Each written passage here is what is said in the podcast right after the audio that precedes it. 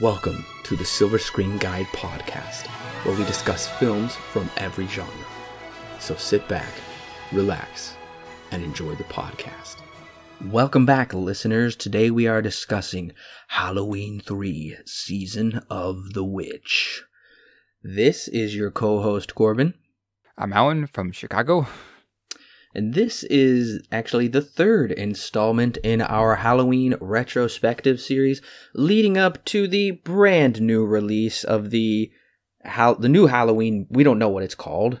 We just know it's Halloween, and it's Yes. coming to theaters this late October. We're both super excited for it, and we thought it would be good to go and review all of the movies leading up to it. I'm not a newbie to this series. Alan is pretty much newbie, right? Yep, I have not seen any of these. Oh, I, I take it back. I have seen pieces of the remake done by Rob Zombie, and we watched that one, most of it at your house. Oh yeah. Other than that, I am basically brand new to this entire series, so we have two different perspectives coming into it. One being uh, someone who's been a fan of it for years, one who has not seen any.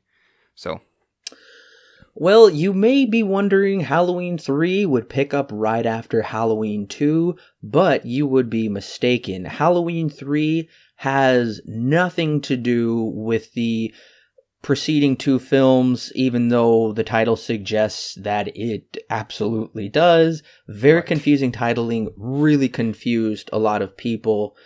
And I'm not I'm not going to jump into that right here. That is a separate podcast. I encourage you to pause it right now if you're confused. If if you're not, then you don't really need to pause it, I guess.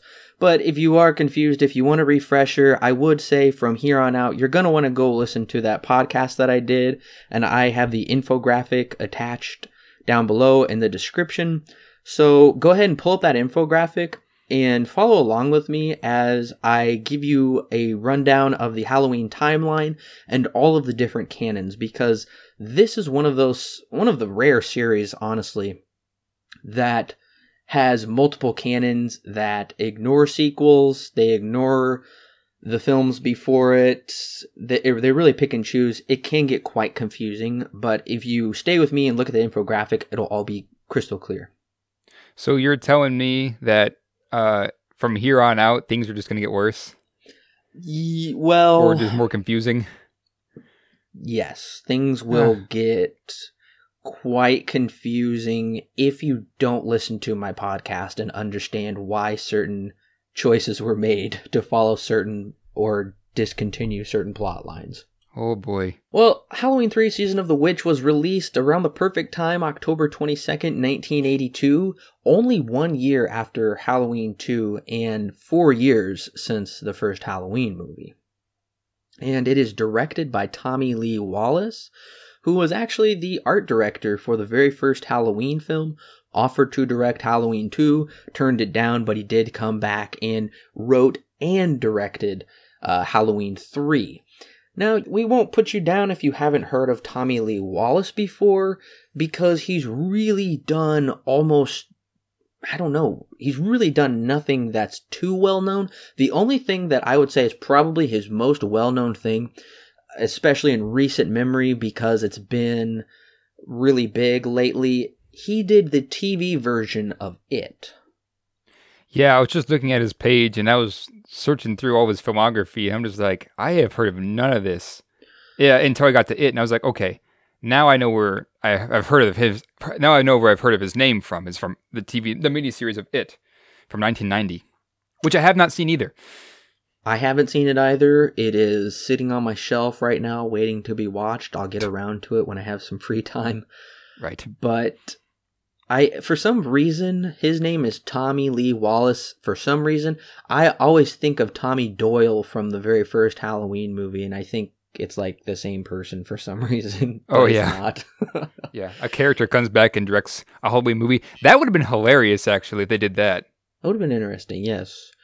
Well, he also did Amityville 2, The Possession, which I've seen, which I can't. All I remember is I, I liked it, but I also thought I liked the first one and didn't when when we went back and rewatched it with friends, but that's a different retrospective. Yeah, I I remember when we watched it, we both had very differing opinions on that one.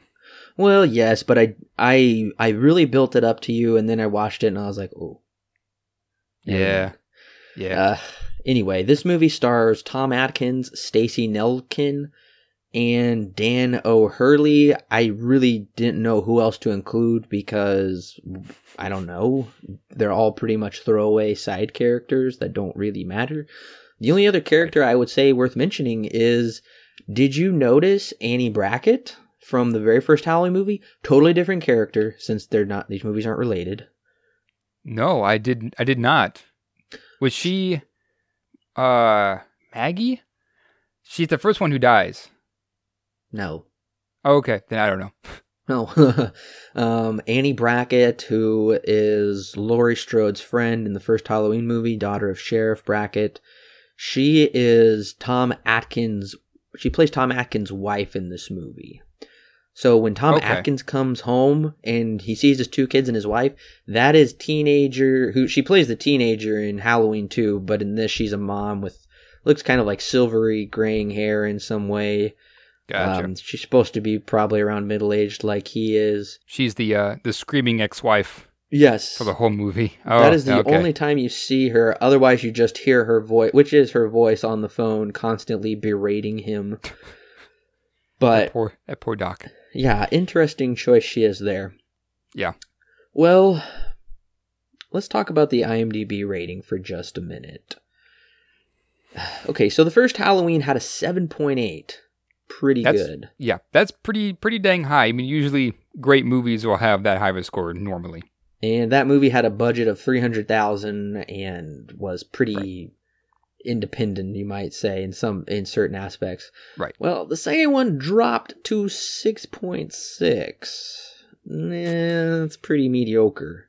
Yeah, I know we talked about that in the last podcast. We said, eh, I mean, it's pretty fitting, but at the same time, that's a pretty big drop for, you know, a classic heralded as one of the greatest horror films of all time, and having its sequel be that low in a score. Yeah.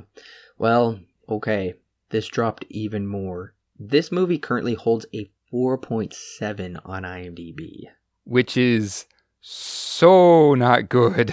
That Really? bad. In in my mind, if you have anything below a six and a half on IMDb, uh, it's pretty much not going to be too great of an experience. At least in my own experience. In my own experience, only a few times will there ever be a movie that has that level of score and actually be decent. That's very rare, though. Yeah. Yeah, that's it's not a good sign. I think it's worth mentioning because that is a really big drop compared to the first one and especially the second one. I was Oh, really yeah. surprised when I went to rate this movie after I watched it. I was I was surprised to see it. In a way I was surprised because this is incredibly low, but in another way, well, we'll get into that a little later. Yeah, yeah. When I I know I looked at the IMDb page before I watched the movie, um, and yeah, it. I think I looked it up earlier because it wasn't too big of a shock that this one has such a low score. And really, from here on out, the scores, at least I think up until the Rob Zombie remake, the scores are relatively mediocre. Right. Uh, I guess the other thing uh, is worth mentioning. Dean Cundey came back for the cinematography. I would say he has improved since Halloween two, and also if you list if you started on our Jurassic Park retrospective, I believe Dean Cundey did that one as well, and uh, John Carpenter. Like we said, Tommy Lee Wallace wrote this movie. John Carpenter and Deborah Hill produced, but and John Carpenter did the score once again with Alan Howarth. That's as far as I can tell, really their own involvement. Um, what they wanted to do with this franchise is just remain producers, but they wanted probably different directors and different people come in and make this an anthology series.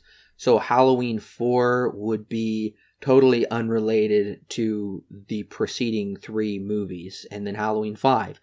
So they would not be a Michael Myers movie like we know as it is today. And like I said, I'll get into that in the other podcast, but Right. it is important to note John Carpenter and Deborah Hill, um, they're really, st- they stepped back from number two, but they actually did play a more of an uncredited, heavier hand. This one was really more step back, and then they were fine to remain in that uh, producerial capacity and let this be an anthology series. But that didn't happen. That's a discussion for next week, though. Right. Right. Well, the budget for this movie is believed to be around two and a half million.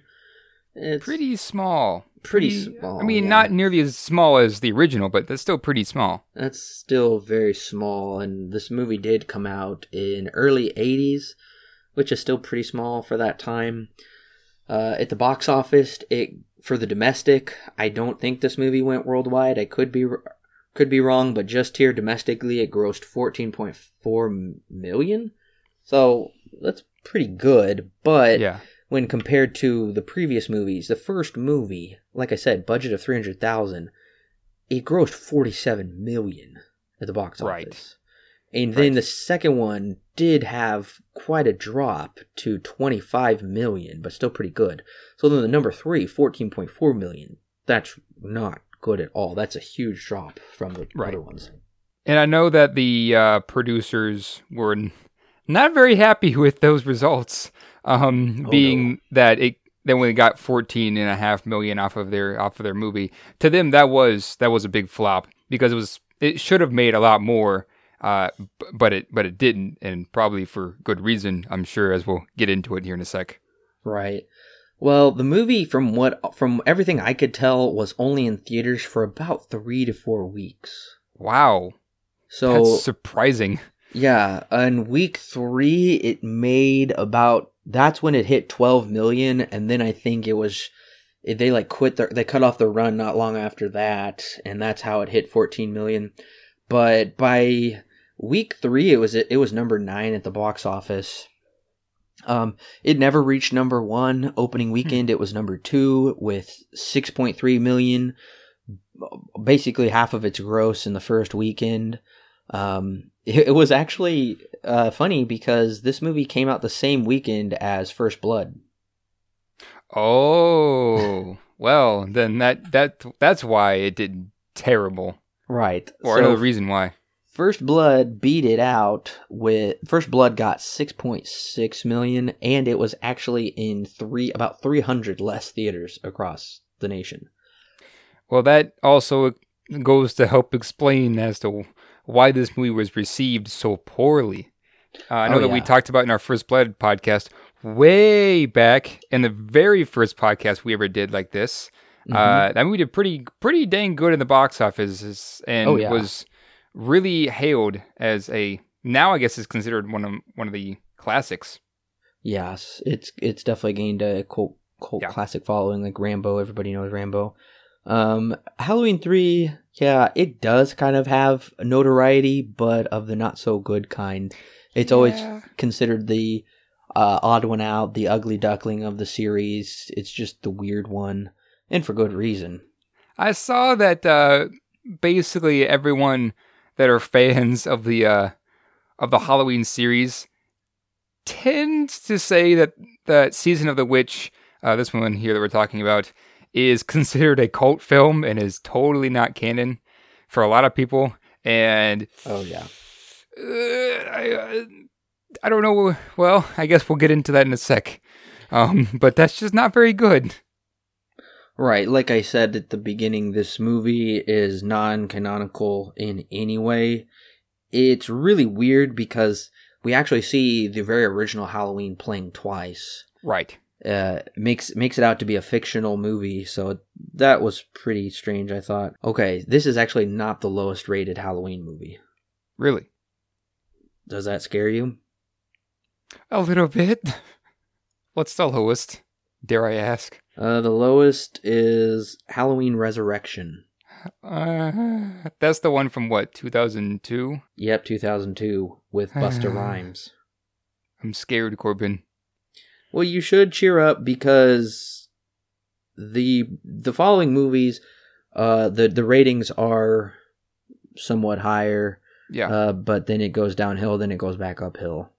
So we're we're we're ready for a roller coaster. Yeah, sounds sounds like it. Mixed bag. well, and you also know this movie is in trouble when E.T. comes in at number five at the box office with 3.2 million, and it was in week 20 of its run. number five, week 20. Ooh, hoo, hoo, hoo. week twenty. That says a lot. that says a lot. Well, okay, adjusting for inflation, because that's only fair since Halloween has more modern films. It's actually ranked number six out of 10, I think, which is not great. Could be worse. not- could be worse. Otherwise, if you Yeah. don't adjust for inflation, then it's number nine. Well, So I did go ahead and watch the original teaser. Very short. It mostly just shows the Halloween mask. I th- it, it hooked me. Um, I did watch the collector's edition Blu-ray re-release trailer. It literally just shows the highlights of the movie and in- incorporates the teaser as well. So it really shows just the best parts and even the end scene. So it's an incredibly misleading trailer. Uh, totally misrepresents the movie. now I did go ahead and watch both the teaser and I think it's one of the theatrical trailers that was released back in the day. On IMDb, there is two trailers. One is the teaser, of course, and then the other one is like a Blu-ray and DVD announcement trailer. But it kind of looks like it was the trailer that would have been released back in '82. Well, anyways, regardless, uh, the teaser trailer was fine, I suppose. Um, it kind of got me excited for the movie. Uh, I mean, if I was a Halloween fan back in the day, I probably would have been pretty excited for this one. It doesn't really give too much away. It was interesting how there weren't any pumpkins in the teaser trailer. There was a witch mask, and that's really about it. Um, that kind of is a bit concerning, but I think regardless, I would have been pretty excited to see it. Now, the other trailer that's on there, which is the DVD and Blu-ray announcement trailer on IMDb, that one is a bit more concerning and really would probably have pushed me away from seeing it because Michael Myers is nowhere to be seen in that trailer at all. And the movie doesn't really set itself out set itself out there to make sure that the audience knows that this is an anthology movie and is not connected to the rest of the other two movies at all. Um, it kind of just is a trailer for a completely different movie. Like this is not the trailer I would have imagined Halloween would ever have put out. Um, so I guess, and I guess the good things are that the voice is cool. The background music is pretty chilling as well. So overall, it's I say spooky, but not really effective when it all comes down to it. Because Michael Myers is just nowhere to be seen, and everyone we see is I don't recognize at all. So yeah, those are my thoughts. So the taglines for this movie, I'd say, are kind of a mixed bag. I thought they were worth bringing up because the original tagline for the for the first Halloween movie is great. The night he came home, very ominous. This movie did have a tagline that was on the posters. It says, "The night no one comes home." That's pretty ominous. I like it. Hmm, yeah, that is that actually does make the movie kind of interesting. At least, uh, yeah, it gets you engaged to watch it. At least, in my own opinion. does. Uh, the other taglines are dot dot dot, and now the earth will run with blood again! Exclamation mark. Hmm. Okay. This one is really bad. Witchcraft enters the computer age, and a different terror begins. Oh, oh, that physically hurt to hear. it's that's uh... And the other one is the Halloween horror continues. So, just really generic. Not sure. Not so sure about uh, that one.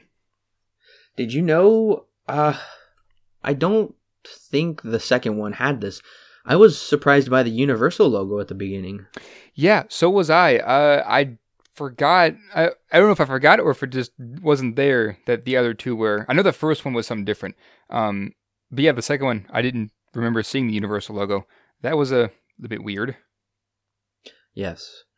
Uh, something else worth noting is this kind of has some nods to Invasion of the Body Snatchers. Uh, have you seen the original? Yeah, I have seen the original and I love it. It's great. It is great, yes. Unlike this movie. Um, uh, well, Santa Mira is the setting of Invasion of the Body Snatchers, and there are bodies replaced in both movies.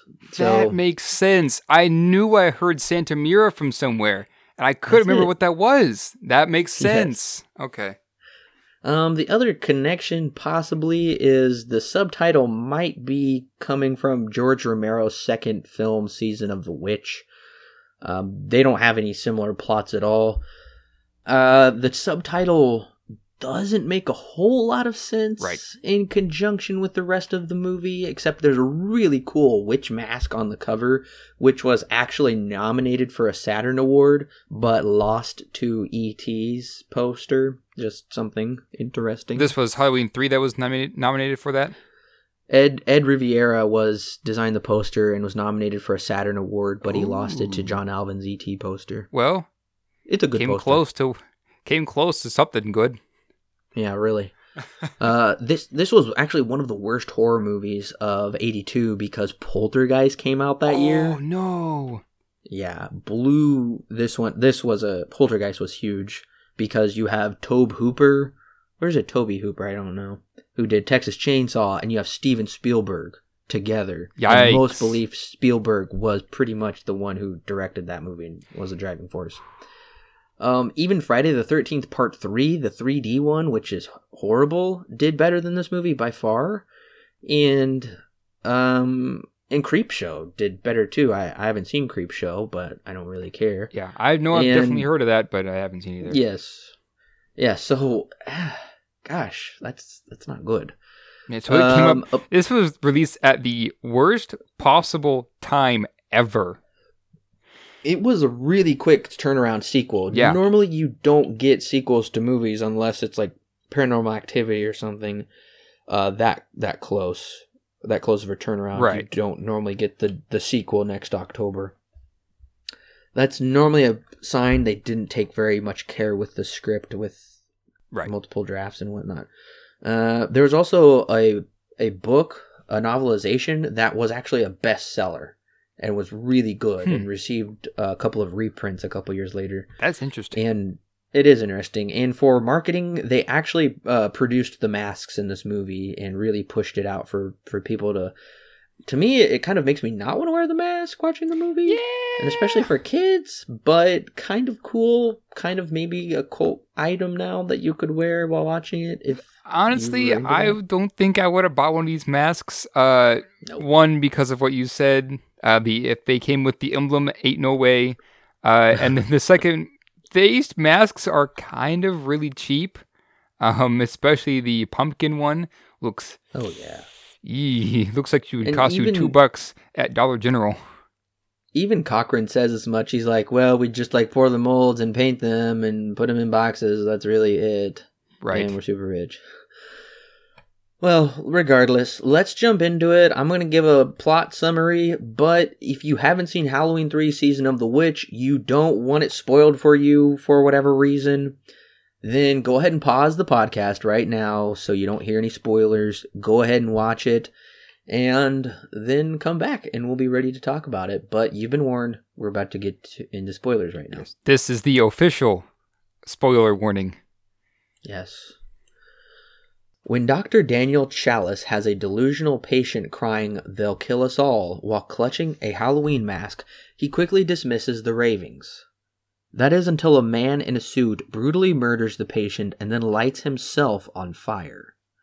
The next day, the daughter of the recently deceased man, Ellie Grimbridge, comes to the hospital looking for answers.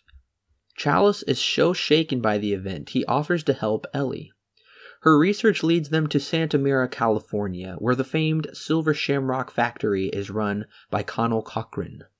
See, Silver Shamrock produces the most popular Halloween masks that year and plays commercials constantly encouraging kids to buy them. After unsuccessfully trying to gain information about the autopsy of the suicidal murderer, Challis finds Ellie missing from the eerie, eerily hostile town. Believing her held captive in the mysterious Silver Shamrock factory, Challis sneaks in only to be captured himself. There he learns Cochran is using a piece of Stonehenge in conjunction with the commercial to trigger devices in the masks that will murder the children that wear them on Halloween night. Oh, Challis breaks his bonds, rescues Ellie, and destroys the factory along with Cochran in it. But Challis is betrayed by Ellie, who has been replaced with a robot. After defeating her, he telephones the TV stations to turn off the triggering, deathly commercial. Two, t- two stations capitulate, whereas the third stations keep playing the commercial as Challis desperately yells, Stop it, stop it as credits roll. So I gotta say, my plot synopsis makes the movie sound a lot cooler than the movie actually is. And that's saying quite a lot because I couldn't contain myself once we got to the Stonehenge part. The Stonehenge part, yeah. uh, I was really trying to figure out how to work that into Yeah. the plot summary. Yeah. oh But- man. But yeah, I think I did a pretty good job summarizing this movie. It was it was ho- it was kind of hard, honestly. It's And I did leave out quite a bit. Like I felt like I left out quite a bit. yeah, it's but- pretty all it's kind of all over the place. Um uh, you did a good job. I'm, I'm surprised you were able to get it uh, to sound like a cohesive movie. Yeah. Uh I left out certain parts because well, you'll see why. Whew. Yeah. Okay, so immediately let's talk about this new title sequence because Right. we had incredible title sequences in the past two movies. The first one was great. I felt like the second one up to the ante. This one still opens with a jack o' lantern, right. but it's like digital and there's like synth music and it's just super 80s and totally doesn't work. See, I don't think I don't feel the total exact way you do. Uh, for me, this wasn't terrible. I didn't like it. Um, I didn't. I I take it back. I kind of liked it. Uh, because I it kind of liked it too. Yeah. but when I when I started thinking about the other ones, I was like, eh, right and see it's it's fine. Right. And you don't get the original theme here. Uh you get a new some new composition which for me at this point once I hear the new composition composition you don't hear those those notes being played back and forth like you have in the Mhm. last two. Right. It kind of sets the tone that this isn't exactly the same Halloween that we're going to be seeing like we had the last two times. And then, of course, we get the uh, jack o' lantern being printed onto the screen, um, which kind of comes in pieces, and um, eventually you get the whole picture.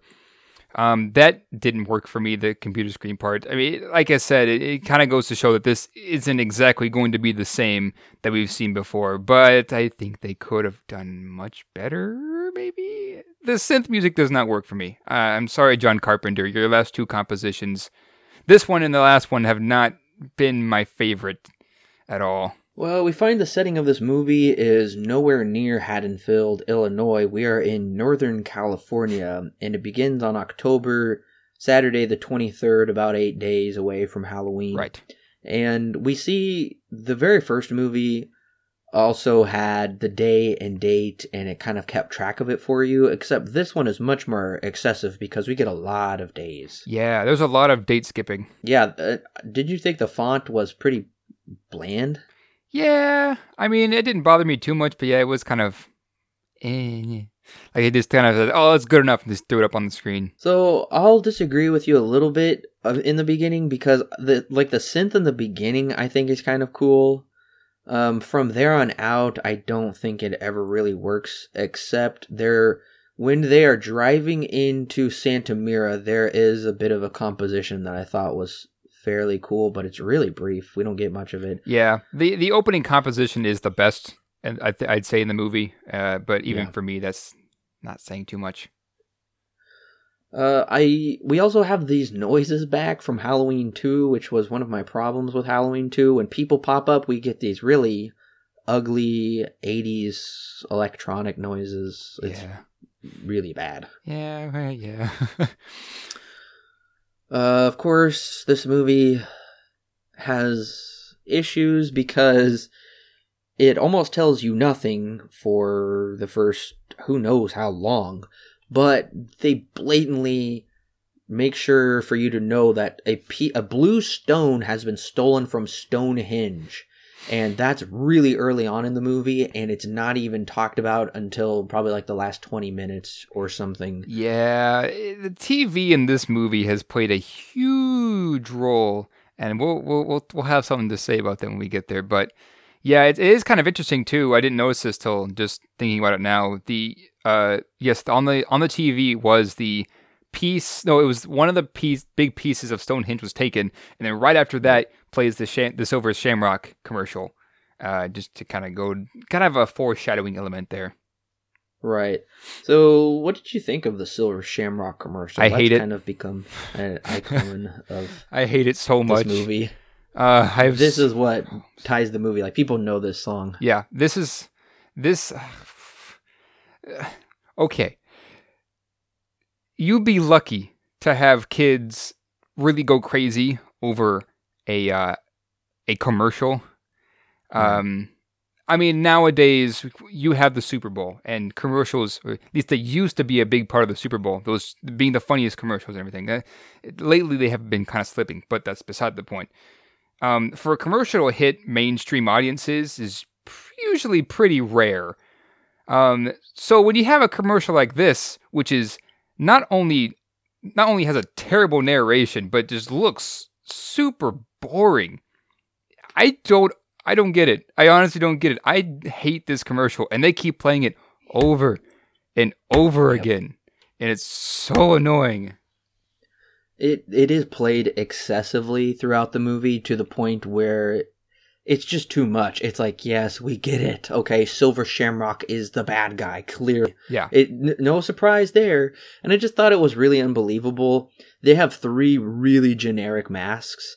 It, what is so? I if I was the kid that age, I would have no desire to wear one of those. I mean, Oh, yeah. it's stupid oh, I and it's agree. so funny because when we get to um when we get to the doctor uh whatever his name is tom atkins character his kids are like mm, uh, we don't want these plastic masks mom bought a silver shamrock and then as soon as the commercial comes on they run and put on their masks and like bob their heads and watch it and right. it doesn't make any sense It, it really, it really doesn't. Um, I don't get how this became popular. Uh, this movie lives in some fantasy, I guess. I did. I do want to say I found the opening hook of this movie to be pretty good. This guy is on the run from seemingly identical type men in suits with the synth and running around. I thought that was an intriguing hook. Where it really falters is there we they don't tell us enough. There's not enough connections and what we do learn is so on the nose it's just really ridiculous because he's clutching the mask. He's like they're gonna get us. He sees the commercial. They're gonna kill us all. But we don't learn who this guy is. It takes quite a long time for us to figure it out. And i don't know. There's just a whole lot of lack of information. We don't really know much about these characters. So it's kind of hard to connect with the movie. You, you gotta have you can have a good hook but then you can't remain that shallow. You have to go deeper and Yeah. do this Yeah, I, I agree. the The opening of this movie really isn't all that bad. I was actually kind of liking this opening um, at first. Uh, yeah, we don't get too much until a little bit later uh, when we find out who this guy is, and it takes even longer to figure out why he was even being chased in the first place, or who even are the guys that are chasing him. Uh, we, that takes a bit longer to get to, um, but that, that but I think this actually kind of works uh, a little bit because it kind of just throws you right into this middle, right into the middle of the situation, and you don't find out any information really until a bit, a bit later in the movie. You, you got to stick around to figure it out. Right. So they're kind of they're trying to set up a mystery, but it Okay, here's where wh- the mystery picks back up when well this when the when one of the kind of assassin robots whatever comes into the hospital and murders him and Yeah. then he goes to his car and lights himself on fire. What did you think of that? I was surprised at first, and I was like, "Oh, that's a pretty smart idea." Um, I mean, in the hospital, you're going to have plenty of cameras all over the place, uh, Right. so I mean, it's a pretty it, that's a pretty good way of I I'd say getting rid of the evidence. Um, yeah, he just walks his car and just lights himself up. That did that was a bit surprising. I was, but it made it made sense that they would do that, you know, just to hide the evidence and, and such. I thought the death was pretty brutal too. Um, that he Oh, kind of yeah. like crushed his, he pressed, pressed his eyes in and crushed his skull, as they say later. That was, I was kind of surprised. I guess I wasn't too surprised because Halloween is pretty, pretty well known for its pretty graphic deaths. Uh, but yeah, I, it was engaging. I was like, ah, it's, it, it got me interested. I'll say that. Well, one issue that I did have with it though, I felt the makeup was pretty poor because the shot it like it I believe he like pulls the top bridge of his nose up. And you if you look at it, it just looks so fake though at the very Yeah. end. Yeah, it's a brutal death, but they the camera lingers on it too long. The makeup isn't good enough for the camera to linger. I I mean, I was watching it on a screen pretty close to my face, so maybe that's why, but I feel like the makeups the makeup effects in this movie are not good at all. And neither is any of the visual effects really. Yeah. So, okay, I have a question. Uh, the guy, so the assassin goes into his car. Now, is that an a clay face that I saw? Because it looked pretty fake to me, Yeah. but I I, I couldn't. Okay, is it really? Yeah, it's Okay. a it's a dummy or right. whatever. I got flashbacks of Terminator One when I saw that. and Oh, He's dumping Terminator it all 1 on himself, and the lights him up. Yeah, those Terminator that- One effects are horrible. Yeah, yeah. Especially that one scene when he's digging the bullets out of his out of himself. Yeah, They're bad. That's where I got it from. I was like, "Is that claymated? Is that Yeah. an a clay clay face?" So that makes a lot more sense. I didn't go back and look at it, but it, it looked like it just running through the movie. Yeah, I'm not gonna get any Academy Awards for best visual effects. No, no, Um, they are not. I do want to say that I think the cinematography is fairly good in this movie. Um, I think they create a pretty good. A- it's pretty well shot, and honestly, the the beginning is pretty good. Like when we see Tom Atkins like running down the hallway trying to chase this guy, and the synth music is going, and I think the the beginning of this movie is fairly solid. Yes, there are issues, but it is solid. Where it falls apart is when I believe the daughter comes into the movie. Then the movie Yeah, I- pretty much goes downhill yeah. from there. I could agree with that. the The cinematography really isn't all that bad here. I mean, it's not anything special, but it is really isn't all that bad here. Uh, I would probably say it is kind of an improvement from the second one, but I would, from my own opinion, just a little bit of an improvement from the from the second one. Um, but yeah, I agree. Once the daughter comes in, this whole movie just explodes. So what did you? But what do you think? First, what do you think of Tom, uh, Tom Atkins' character, Daniel? um, let's see. We were first introduced to him when he in the hospital, correct? Ye, well, is it? Is it? I think it's when he comes home to his kids, right? No, no, you're right. He's in the hospital, and then we see him go home. I don't know. What's your first impression of his character? At first, I was. I mean, he didn't. I, at first, I didn't know he was going to be the main character uh, up until we follow him home. Um, but I mean, he's fine at first. Nothing really of note. Although a little bit later, when he's talking with his with his nurse coworker Agnes, uh, that's when I was like, that's when I began to question him because he says to her, um, yeah, he says something. They have some. Him and the black nurse have a conversation, and he says to her, "That's why I should have married you, Agnes," and then spanks her, and then she says, "Hey, watch it. I play for keeps, you know," and then spanks him back. And I'm just like, what kind of work environment is this? oh, But yeah, I mean- 80s. yeah. Now, introduction to his character is not bad. Uh, it's, it's fine. I mean, I guess I don't really have many thoughts on it because I, uh, his character, I didn't know he was going to be the main character at first. He's definitely thinks he's Mr. Cool with that Yeah. mustache. Yeah, he's flirting with the other nurse. We see the coroner really likes him throughout this movie, and I believe she kisses him like on the lips really quick when they depart. I was like, "Whoa, what?" Uh, he doesn't care for his wife at all, No. and I was always I, I was under the impression. I'm very confused about the husband and wife relationship because it seems like they're separated, but he still has like a key to the house because he comes into the front door. But then later on the phone, he's like, "I promise I'll take the kids for the weekend or something." Yeah. and that that's very confusing. So I always thought they were separated or divorced, but this, but it also seems like they're not. And he never makes any time for his kids because he'd rather go run off with this lady we're about to talk about. So he's definite. He's a definite womanizer and Mister Cool, and Yeah. um, there's re- that's pretty much all there is to his character. Yeah, you're right. And it's kind of funny too because at least in the first Halloween movie and kind of the second one, uh Michael has been shown to go after those who are pretty promiscuous. Oh, uh, Very much in the first one. Yes. And it's very backwards in this one because Michael, of course, is not in this movie at all, and that's not really a spoiler. It's just that's how it is. It's, um, so it's kind of funny to see that he's ends up being the hero of the movie. Um, it feels kind of backwards from the original Halloween formula, but okay, Right. whatever, I guess. Yeah, the the relationship with the wife was very not explained at all. Um, it's very clear that he's a very bad father. Um, because yeah, he never makes time for his kids. Um, the wife is constantly yelling at him, and at first I was just like, "Oh, great, we got one of these," you know, another nagging ex-wife. And come to find out, uh, maybe she has a reason to be the way that she is, the way that she treats him. Um, honestly, I this is what I'm confused about. Why do we keep coming back to the kids and the ex-wife?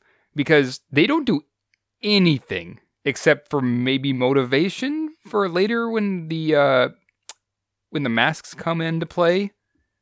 Uh, it's yeah. I mean, he is supposed to be there for them, and he totally neglects his responsibilities because he just wants to go.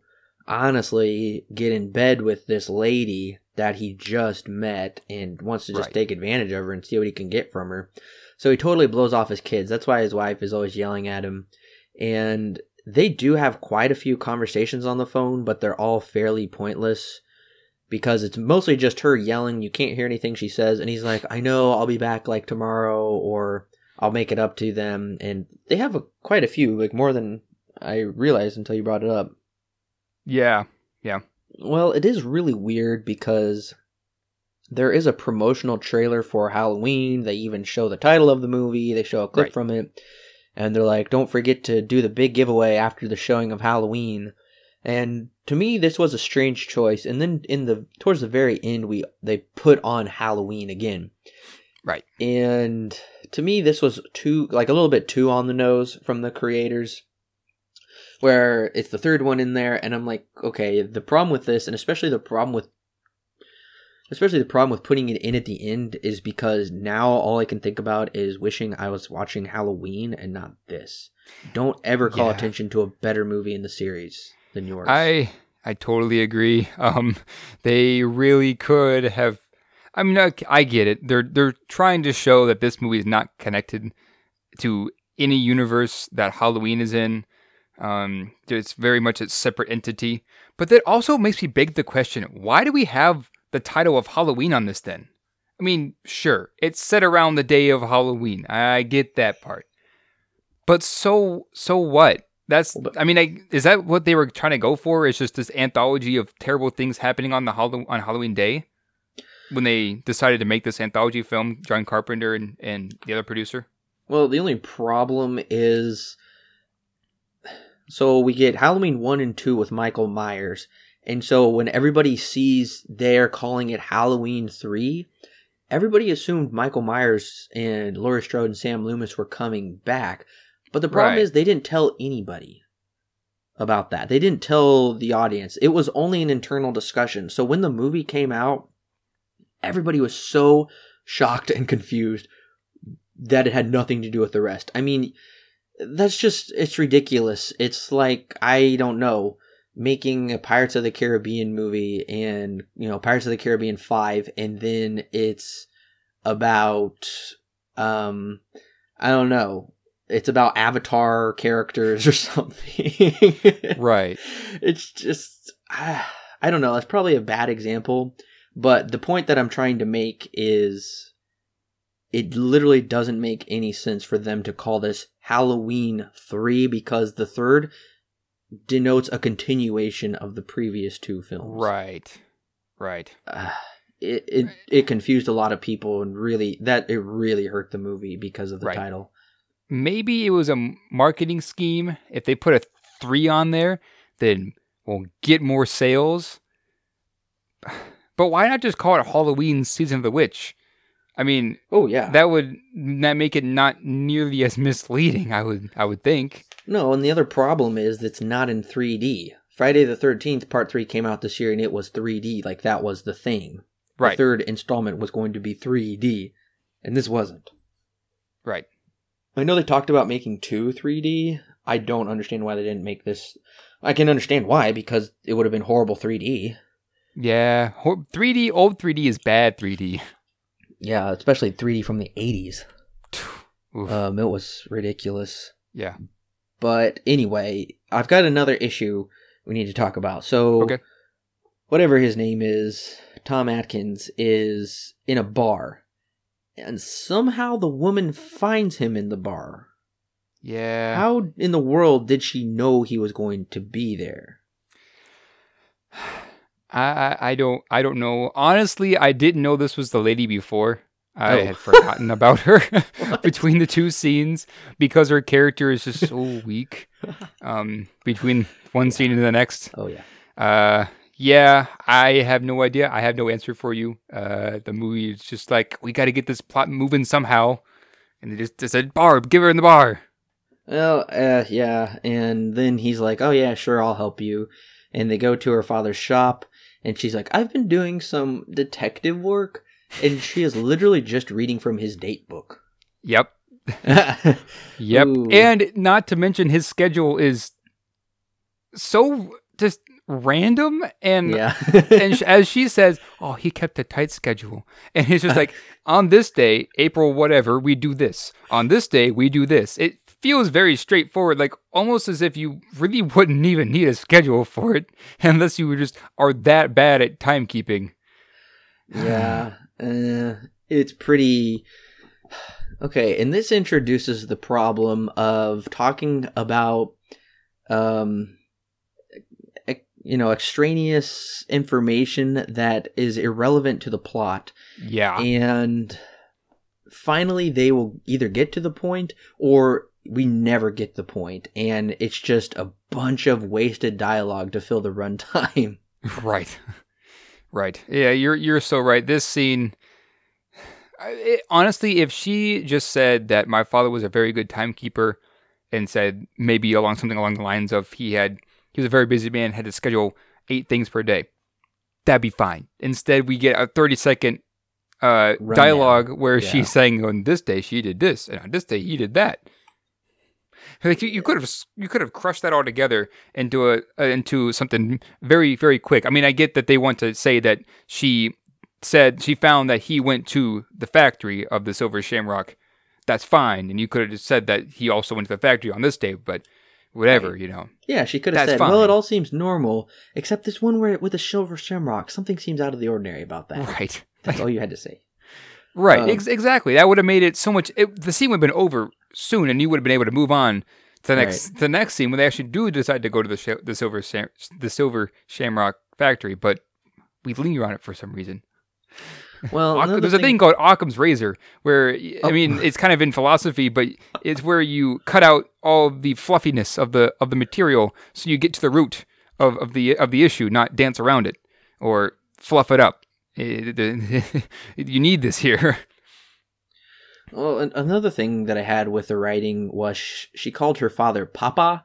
I don't know many mm. like I don't know how old she is, 25, 30 that calls Right. their that calls their dad Papa and then in the very next scene she calls him father. Those are totally different and I'm like that's not consistent with the character. Like if she would have called him Papa and then said, "Well, my dad did this." But father is very formal. I don't know, I just picked that out of the writing. I'm like that really doesn't seem consistent with the Yeah, character. yeah, I, I agree. It's lame. And then of course we see for some reason I put him down as Tom Jones. I just felt like I felt like calling him Tom Jones. I don't Yeah. know. I'm just like so Tom Jones got some beer and he's going road tripping with this young lady. I don't think he cares much. I think he's just jumping at the chance to get with this lady. This brings up a very interesting question. What reason does the doctor have to go on this investigation, realistically? Other than to get with the, the young lady, there is, in my mind, no real reason for him to be even on this road trip to Oh no. to go to the Silver Shamrock factory. The the only thing they mentioned before is they're like, this really this has really got you bothered, doesn't it? And he's like, Yeah, this is I can't stop thinking about it. So I think he wants to satisfy his own curiosity, but then at the same time it's clear because he's got like beer right there and he just like calls his wife and he's like, Hey, I can't go with the kids. I'm, you know, I'm gonna go hang out in a hotel with this lady. And this guy is old enough to be her father, honestly. Absolutely. And maybe they're going for that fatherly role, but that doesn't make any sense oh, because Oh, no. it never does that. Oh no, no, no! Because she immediately is like, "Hey, I want to take my clothes off." Like and, immediately. Like she wastes no time. and you know what? She had that lingerie packed already. Absolutely. Shh, That's what I was saying. I was just like in my nose. I said, "Wait, where did she get that?" Because maybe I was thinking, okay, maybe she went out and bought some. But then I was like, no. Where, where would she buy it? oh, oh, oh! That scene. That scene was. I was like, what? What is this movie? It it takes on a whole new level when you find out this is like all premeditated between the two, where she's like, "Oh, he's so hot, can't wait," and I'm Yeah, they. They uh their plan their plan was to go figure out what happened to her dad. Uh that was the the plan air quotes. Uh exactly. and they do they're just so slow about it.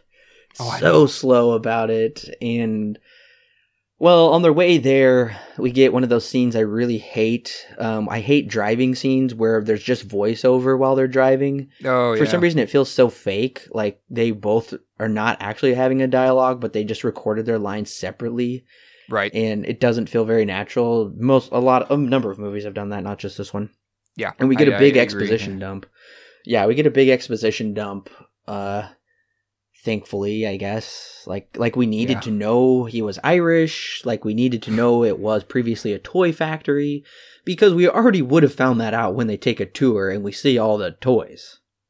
Right. It's really stupid because she's like, "Oh, after World War II, he converted it to a toy factory and it's a big Irish town." And I'm like, Yeah. "Well, there's only like 10 people in it." Okay, and- so I, I have a I have a oh, actually go ahead.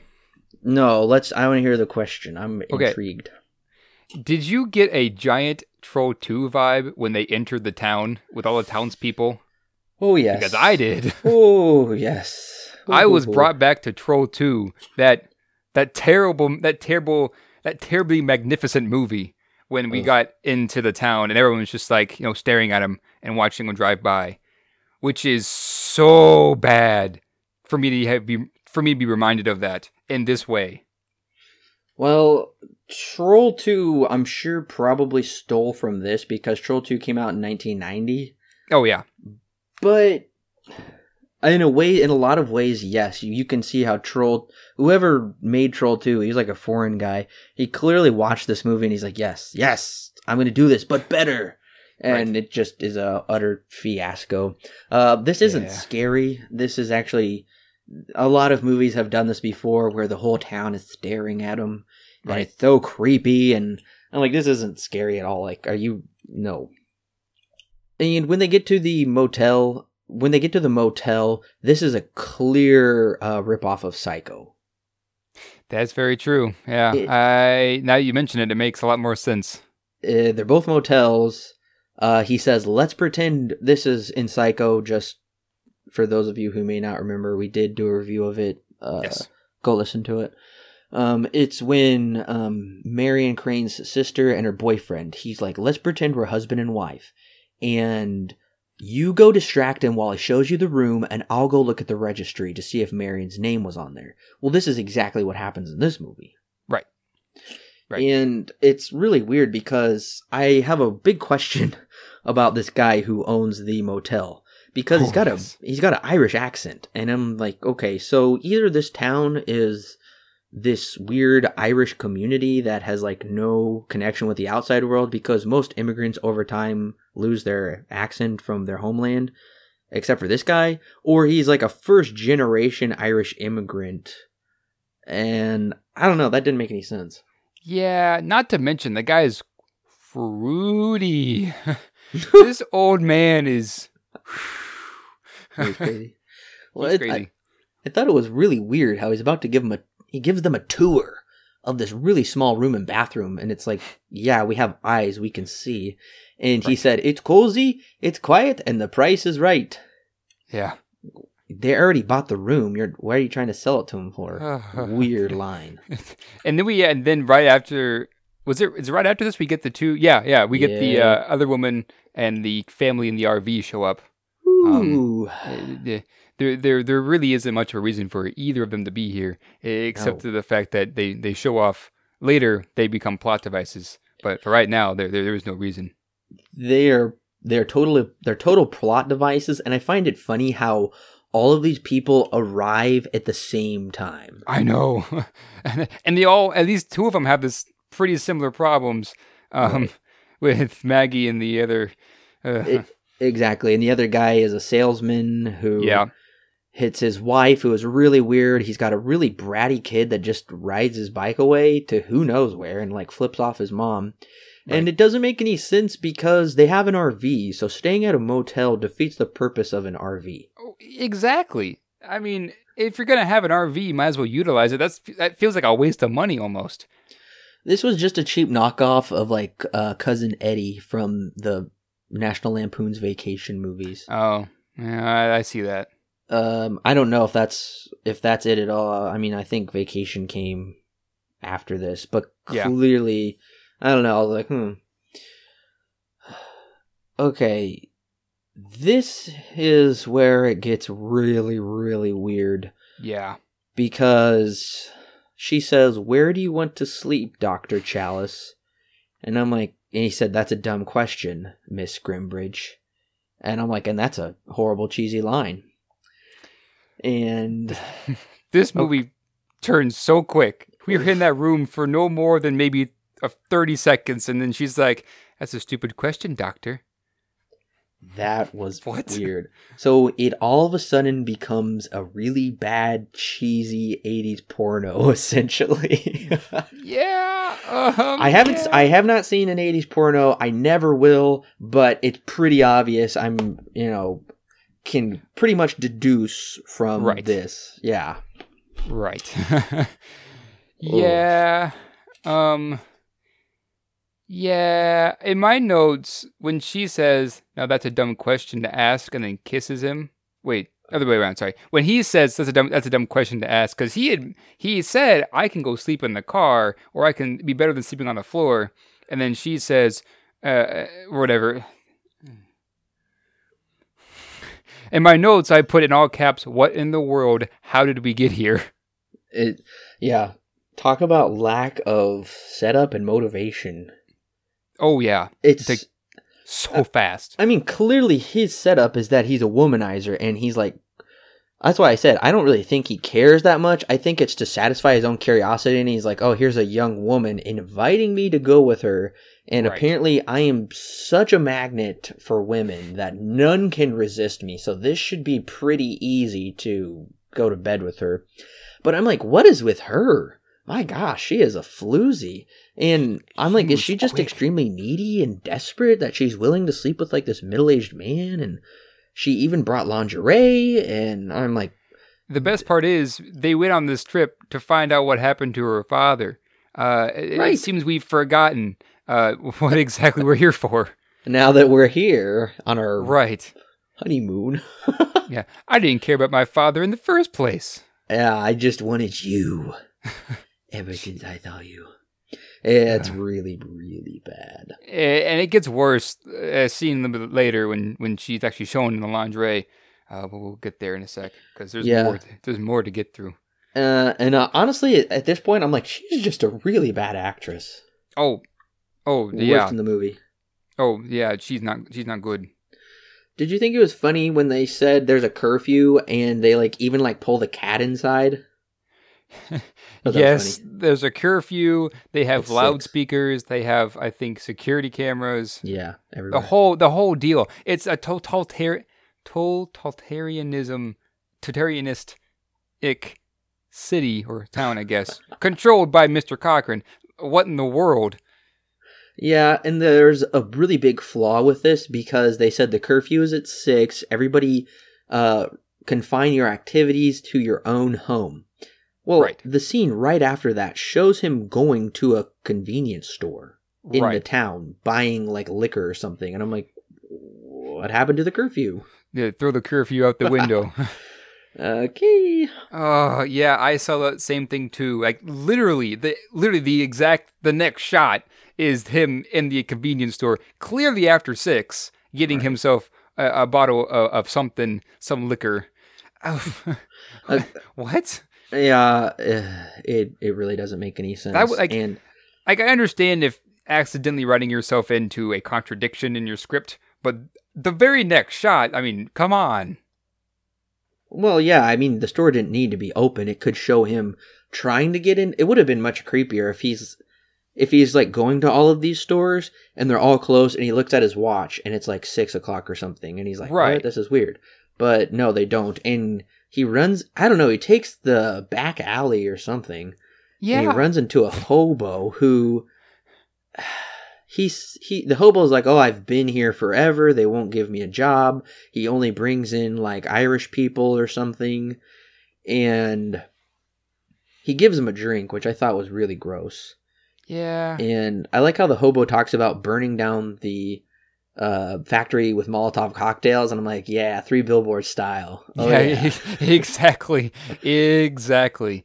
Uh, and here's the other thing too. Uh, this scene just piles on the exposition just out of nowhere. This Yeah. film is so uneven. It's ridiculous. Like even me just saying, "Oh, it's kind of uneven," is totally not even giving it enough justice because it's it's ridiculous. Because we just went from this this movie all over the place. We just went from the girl and Doc just about to get in bed to him going to get some liquor to talking to some random dude in the alley and he's just spilling exposition to him. Like holy cow! Like none of this. The worst part is none of this makes any difference at all to the, to the story. Like none of this that we've seen in the past, I'd say minute and a half. Yeah, there's been a minute and a half, I guess, to really impacts the story in any way. uh, and i'm confused so the hobo dies fairly soon after this Right. Well, if they've got these agents patrolling the town and they can easily take out anybody, why don't they just do that to uh, Tom Atkins' character?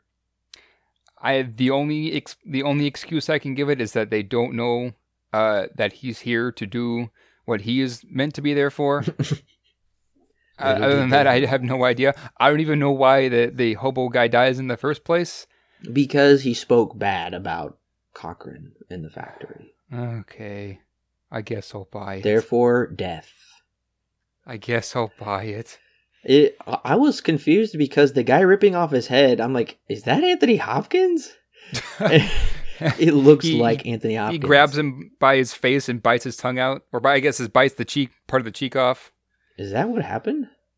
Yeah, and sounds of the lambs. Maybe he took his tongue out too. Oh, you're talking about Silence of the Lambs now. Yeah. Yes. In this movie, they just rip his entire head off of his body Yeah. with like these funny little goopy noises. They just rip it clean off. So my my big problem so far with all of the deaths in this movie is they are fairly slow. Yeah. Because if these, uh, it just kills the tension. Like in the beginning of the movie when the guy was just strangling him, I had no fear for that guy in his life because it didn't look like he was being strangled, and they're just like, just like, it's just like so slow. It's not scary at all. This kind of goes to the beginning too, when they were trying, when those two agents were chasing the other guy, the Right. the father, I guess, um, and Oh, they yeah. pinned him down on the ground, and they were choking him. I guess. Um, Right. I guess they the the film's way of showing that they are choking somebody is to put both hands on either side of the neck, but not interlock them. Uh, and it looks really bad. Same thing here. It just does not look good at all. It, it looks like it's fake. It's just so not good, and it probably is. Right. And again, we get more pointless dialogue because for some reason, uh, Ellie is walking by the motel. I don't know where she's been. I don't know where these people go. Right. And uh, Marge, we learn her name is Marge Guttman. She just like honks at her. I know. And she's like, oh, whoops, sorry. And then she's just talking to her. And I'm like, this is so pointless. We don't need to know any of this stuff. They're they're trying to set up her character uh really quick because she's gonna die here in a sec. Yeah, quickly Um, set her up so people feel sad Yeah, when she dies. Quick as fast as we can. Do it. and and yeah. And then this next scene, Ellie takes a shower and then wraps herself in a comforter. Yeah. But why would you not the comforter? That's that's gonna be wet now. That's Oh, gross. I don't uh, I don't get it. Why did she do that? I mean, I- granted, later she has the comforter on and comes out with the laundry on. Yes, I understand that. But she just got out of the shower, wrapped herself in the towel, wraps herself in the comforter. Now the comforter is wet. Way to go. uh, yeah, so we're about 40 minutes into this movie, Uh. and we're we're going nowhere. We're going nowhere. Uh, th- literally nothing's happened. What No. is it since we got here? Since like what, ten minutes or so? Uh, film time, yeah, I I, guess so. I guess it's probably been about 10 minutes. I don't know. I mean, it's a like we said, it's a fairly interesting. It's a it's an okay setup, kind of interesting. yeah, And then once she comes in, they get there, nothing happens until like the very end, like the last even the even the last 30 minutes are a slog to get through. It's so slow. oh yeah. But yeah, Yeah, you're right. I'm like, okay, why did we need to see her getting out of the shower? Because you don't really see any nudity. It's like, yeah, Right. we get it. Like every Halloween movie, apparently, and like every horror movie has to have some obligatory nudeness to it or whatever. But we don't really get any. And yeah, she puts herself in the comforter, and I'm like, what are these scenes? Like, I don't get it. That's a good question. What are these scenes? Well, and then right after that, he calls the coroner and learns nothing. And I'm like, this is pointless. She'll call you if there's something, but he calls her again like another three times or something. And and then of course, eh, I'm like, okay, so basically now it's an '80s porno. That's all that is from now on. Yep. Okay, I assumed when she was going to take the comforter off, she was going to be naked, but she put the wet I. comforter back on after she put those clothes on, and I'm like, this is just weird. It's Like so we- out of left field. It comes so quick because before we don't see him actually get into bed. You just see him kiss and then it moves on, right? yeah. We don't know what happened. The movie never really talks about it until this moment. It's clear what's happening now. Uh, unmistakable. Now, the fact that she actually went out and got herself or brought some lingerie is beyond belief for me. She Um, brought it. There's no way she could have. She brought it. There's no way that town sells that kind of That's stuff. what I was thinking, which makes it even worse because this is this is no trip to find out what happened to her father. That is No. a guarantee because there's if she was so distraught about her dad and really wanted to know what happened, this would be this she would have gone off with or without the doctor, I feel. This makes absolutely no sense. And this scene you could have cut this scene out along with almost everything so far in this town and nothing would have changed in this movie at all. That's pretty much the problem. Is if you cut out the second act, you just are left with the first and third act, and the movie is like 40 minutes or Right. something. There definitely could have done more things with this town, but the writing is so incredibly poor that Right. they had no idea what to do. So they're like, uh, let's just put in. They're not really sex scenes, I guess, because it cuts away every time, and thankfully we really don't see anything. Except we do get to see his butt, which was pretty gross, and I didn't want to see. Right. And it's just weird. It doesn't. It's really poor writing. This is Right. a poor script. I- It's it's it makes bad. it even worse too when he asks her, "Hey, wait, how old are you?" And she says, "Relax, I'm older than I look." that was scary. And I'm asking in my notes. I said, "You're asking this now?" Oh yeah. Ooh, little late. Uh, Little late. ugh. Well, and then of course we get the lady blows her mouth off or something. It like directly shoots right into her orifice on her face, and it's it's really gross actually. What the but like the end product is, and bugs come out. yeah, like what? I, yeah, I don't get where the bugs came from. Uh, I guess they develop inside the body, but whatever. Um, yeah. I mean, it is an, it is a pretty cool setup, I guess, to kind of see what exactly the real intent of the factory is. 'cause that's what the scene is all about. Uh, with Maggie or oh, it was Marge dying. Um, when she gets shocked, when she yeah, she messes with the emblem and then gets shocked, and then she basically she basically dies. Um, in this scene. Okay. The the when she dies though, the face not doesn't look doesn't look so good. Oh no, Uh, it's horrible makeup. Yeah. Okay, well let's go ahead and just talk about this right now then, since we're bringing it up. Okay. this the plot cochran's plot to play a quote joke on the children is really really bad and doesn't make any sense because Everybody knows where Silver Shamrock is, and that's where he's producing it. So he's gonna just mass murder children, and then he's just gonna go to jail. They're gonna arrest him. I'm like, so what is your plan? What are Yeah. you doing? What is the point? What? It, I, okay, just because you want to murder them for fun, and I'm like, you're such a fool because it's got the your labeling and brand right all over it. Right. It's like murdering someone and being like writing your name right there, and I'm like, it Right. doesn't make any sense. This is so stupid. Yeah, this makes ap- absolutely no sense. His plan, like, like there are plans where that make no sense, but this one makes absolutely no sense because, like you said, his company name is stamped all over those masks. Everyone knows who makes it and where they come from. There, if if he were to pull off this mass genocide, he would be he would have been caught immediately. There's there's no question about it. The problem is the guy is stupid because he would know even if he's a practical joker because it does set up it does set up at one point in the movie that he started out his career by selling practical jokes which is fine um, and he wants to pull this i guess ultimate joke on all the children for for some witchcraft thing and uh, whatever and and yeah like you said it's it makes no sense. Like it literally makes no sense because the guy you would think would be smart enough to know that his name and company is stamped everywhere on those masks, and even if all of them were blown away, there there there's still going to be some that exist, um, or at the very least, everyone's going to know where they came from. It it it boggles my mind that this is the plan for the bad guy, and that somebody wrote this on a page and Yeah. gave it to people who said, "Oh, it's good." How? I want to know how this came into fruition. This makes no sense.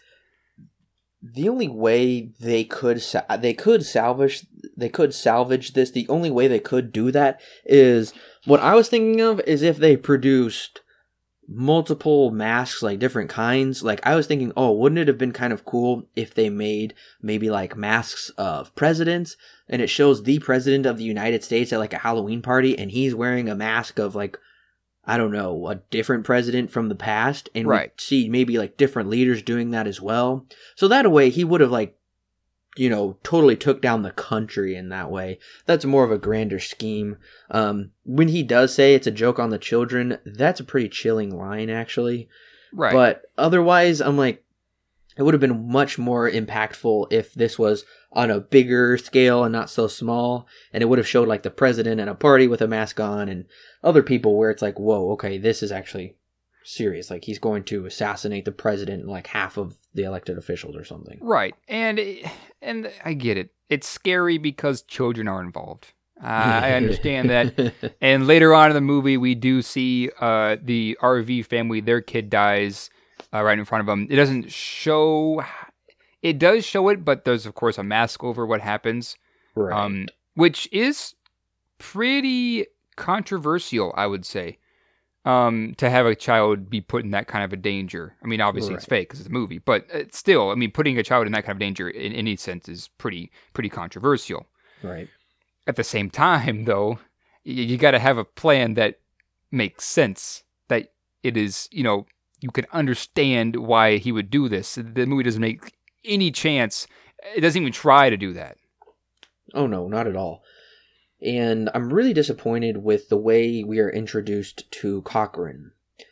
Because there's about 20 men in white coats to come take this lady away. It's it's really excessive. Yeah. For some reason they need like 20 of them to do it even though half of them stand around. And then for some reason Cochran at this point of the night everybody should be in bed, but he's in a full suit and he drives down in his limo. And that's how we're introduced to him. And he's just Right. like, "Hey friend, good to see you." Uh, don't worry, she we're gonna take her to the factory where she'll get the best medical care. And I'm like, what? That doesn't make any sense. I was just really disappointed. This is how we meet the main villain. Right. Yeah. The lead villain, who's we find out later. I mean, at the time, I don't think we we don't know too much, but looking back on it, it his his introduction was flubbed because he should have had a huge introduction to show that hey, this is the bad guy, or at the very least, not know had a big introduction, not know who he is, and then find out later, hey, he's the bad guy. That would have worked leagues better than what we got here. This is so poor. Oh, it's totally poor. And we're about 50 minutes into the movie right now. and Basically, nothing has happened. Yeah, and in my And- notes when in my notes when uh when Marge has the misfire is what they call it. I in my notes I put something. Finally, something spooky happened because it had been a good half an hour before we really saw anything scary, like anything. Right. But those visual effects are so bad. Like when Oh, that yeah. beam comes out of it. Oh, it's horrible. Yeah, But- it's, it's not good. I mean, these these characters are as shallow as the kiddie pool. Oh, the, what characters? There's What nothing characters? here. And, and I mean, most, pretty much all the dialogue. The characters are pointless. The dialogue is pointless. This is just like borderline horrible Oh, it's bad. right now. Right it's now. it's it's it's so bad. Like you know how cardboard, especially when you have cardboard boxes, they have two layer, or I guess three layers. You've got the in the outer layer, and you've got that zigzag in the inside, Yeah, it's and the outer layer. Yeah, you Yeah. take out two of them, the the first and the second, and you just have that. That's what they. That's what these characters are. Just that last layer of cardboard. it's so thin. It makes oh, it's frustrating. Ooh, ooh, ooh, scathing. Honestly, Mr. Cochran reminded me of Mr. Burns from The Simpsons. I I can see that. I Well, he talks like this. So, hello, welcome to my factory. Yes, I'm evil. It's it's just like so obvious. right. And I pretty much didn't write anything about the whole factory scene because it's really stupid and pointless. yeah. Um, I did jump in when she sees her dad's car conveniently half exposed back there. right. And I'm like, why did they keep it? Why didn't they just go drive it in a ditch like in Psycho? Or and why did they have the tarp up halfway? Are they stupid? Not only that, but they also bring in you know all the agents and they kind of push her away. Like that was funny. evident, evident. It's clear that there was something that something happened. That it's his fault. I think it's funny because it's almost it's almost supposed to be like wait, remember we're looking for her dad. Right. And it's like no, we already know they got him from the very beginning of the movie. So it's Right. not she knows he's dead and she knows that's where he was last and she's like they must have him in there somewhere. Oh wait. He's dead. I'm like so what does this have to do with the plot? We already Right. know about the dad get off of it. Okay, we're past that now. I, I mean, at least we should be. I don't think the movie is because the script has really big issues, but Right. And the worst part, the worst part is, uh, they had to remind us. Oh, by the way, uh, we're still searching for her father because we had everything else before this happened. And he was like, "Oh, wait, we forgot too. Wait, by the way, the father. We you now you know the father has a connection here. Yeah, she's like, clear. where have I seen that car before? Oh, oh my gosh, yeah, Oh, ah, how could I have forgotten? It's my dad's. yeah. And I'm really, really confused because. So, are we supposed to assume her dad ran from Santa Mira, like all the way to that gas station, which is really close to the hospital? Because that's an extremely far to run because they kept his car there and we see him running in the beginning. That's true. I didn't think about that. It takes him like a whole day to drive there, it seems. like. I didn't think about that. That's very true. That's stupid. I know. I'm like, her dad is like old. I'm like, nobody can run like, I don't know, 50 miles or something. It was right. crazy. Right. No, he. If if how how was this overlooked? I know. That's why I'm like, this is really bad in the plot. yeah. Um. Okay, something I think we can connect to the to the other movie is I think the henchmen are very Michael Myers esque with their Yeah. movements and whatnot. Yeah. They are very stone faced. Um, not nearly as scary as Michael Myers, but yeah, I, I I think there is a parallel there between the two. I did find him when he is trying to find when he finds Ellie gone and he is like slinking around the town trying to get to the factory. I found that to be fairly good. Uh, kind of a ch- I, it's not really a chase scene, kind of macabre and- or eerie, I guess. Yeah. I don't know. That's like the one piece of excitement we've had since the murder at the hospital, which was like forty minutes ago. Yeah, yeah. This honestly, this ending scene at times is fine. Um, at, at times, this I think this part was pretty was pretty entertaining. Like, you know, fi- finally we get something you know that's entertaining in this movie. Okay, so I want to talk about when he. Okay, I really want to know your initial reactions to this. Okay. When he is in the factory and he slowly opens the door and you see that really old woman sewing, what did you think of that? I was confused because I had no idea what this movie was doing at this point. Um, I I didn't know where I I knew we were in the factory. I knew that much, but to see that old woman sewing, I was just beyond confused at this point, and I was just wondering what does this have to do with anything. Turns out n- nothing really. It, it's just some just some robot, uh, some rare robot that Cochran really likes. Um, From Germany. I, I don't I don't I don't know. It, it wasn't scary. It it really didn't do anything for me. I, I it confused me if anything. It's really out of place in this movie, like it doesn't belong in this movie. Yeah. But when he does open the door, I I mean, I was like, "Oh, that- gosh, this is creepy." And it was effective in being very creepy and I, very confusing. Mhm. but I was like, dang, I I really actually like this, but I wish it was in a different movie or it was better used. It doesn't belong. It's not. It doesn't. This movie doesn't deserve to have something some creepy imagery like that. Right. It's like the only kind of creepy imagery in the whole movie, though. Right. And which then they, the do with movie, right. And then the movie kind of pulls a Scooby Doo. Uh, they grab the man from the shoulders of the dock and they throw him back and they throw him against the table Yeah. uh, into some random room uh, that doesn't belong there. No, no. Uh, I the factory is very weird because it's I don't know. I guess this is the forbidden area of the factory that they couldn't go into earlier. Right. But yeah, the what is the point of having an animatronic lady there next to a fireplace in this room? And then they they just throw him really far and there's like a it's really goofy because the sound effects are bad Mhm. like the punching, and then he just like punches his hand into his stomach or something, and it's just like a bunch of green goo. And I'm like, so they're just like goo creatures or something. Right. And then we get a ton of more extra unnecessary dialogue, and I okay, I do like this actually. When Cochran says, "It'll be here soon, Halloween morning. It'll be a busy day for me. As a medical man, you should find it interesting." I'm like, okay, that that actually intrigues me. I'm intrigued. Right. Right. It, it almost kind of felt like Christmas, almost, this way he was saying it. Like, Yeah. like he's Santa Claus and this is In a sick Christmas. That's kind of what I got off of that. I also think it's kind of interesting that Halloween in this movie takes place on a Sunday.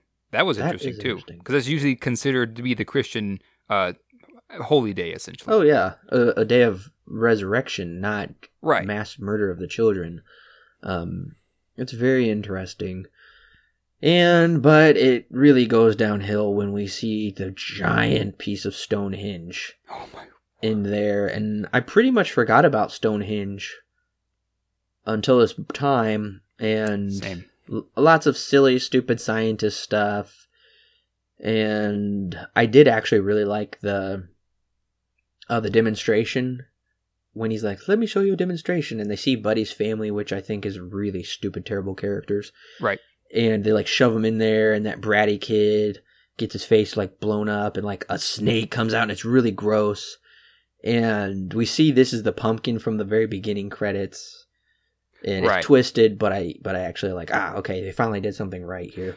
Right. Yeah. I, I do actually do don't mind this scene at all. I think this is pretty pretty effective. I wanted more of this though, instead of everything else that we got. Um, Yeah. And then of course you got Stonehenge and Well, okay, so the big problem is I said I just wish it didn't take in one hour and ten minutes for us Oh, to get to this. And I'm, Oh, I'm like, the movie only has like 20 minutes left. I'm like, this is a really good idea, actually. But the movie's almost over. right. Eh, What pacing? Um, what kind of? How, did they? Why didn't they do this earlier? Uh, that's a.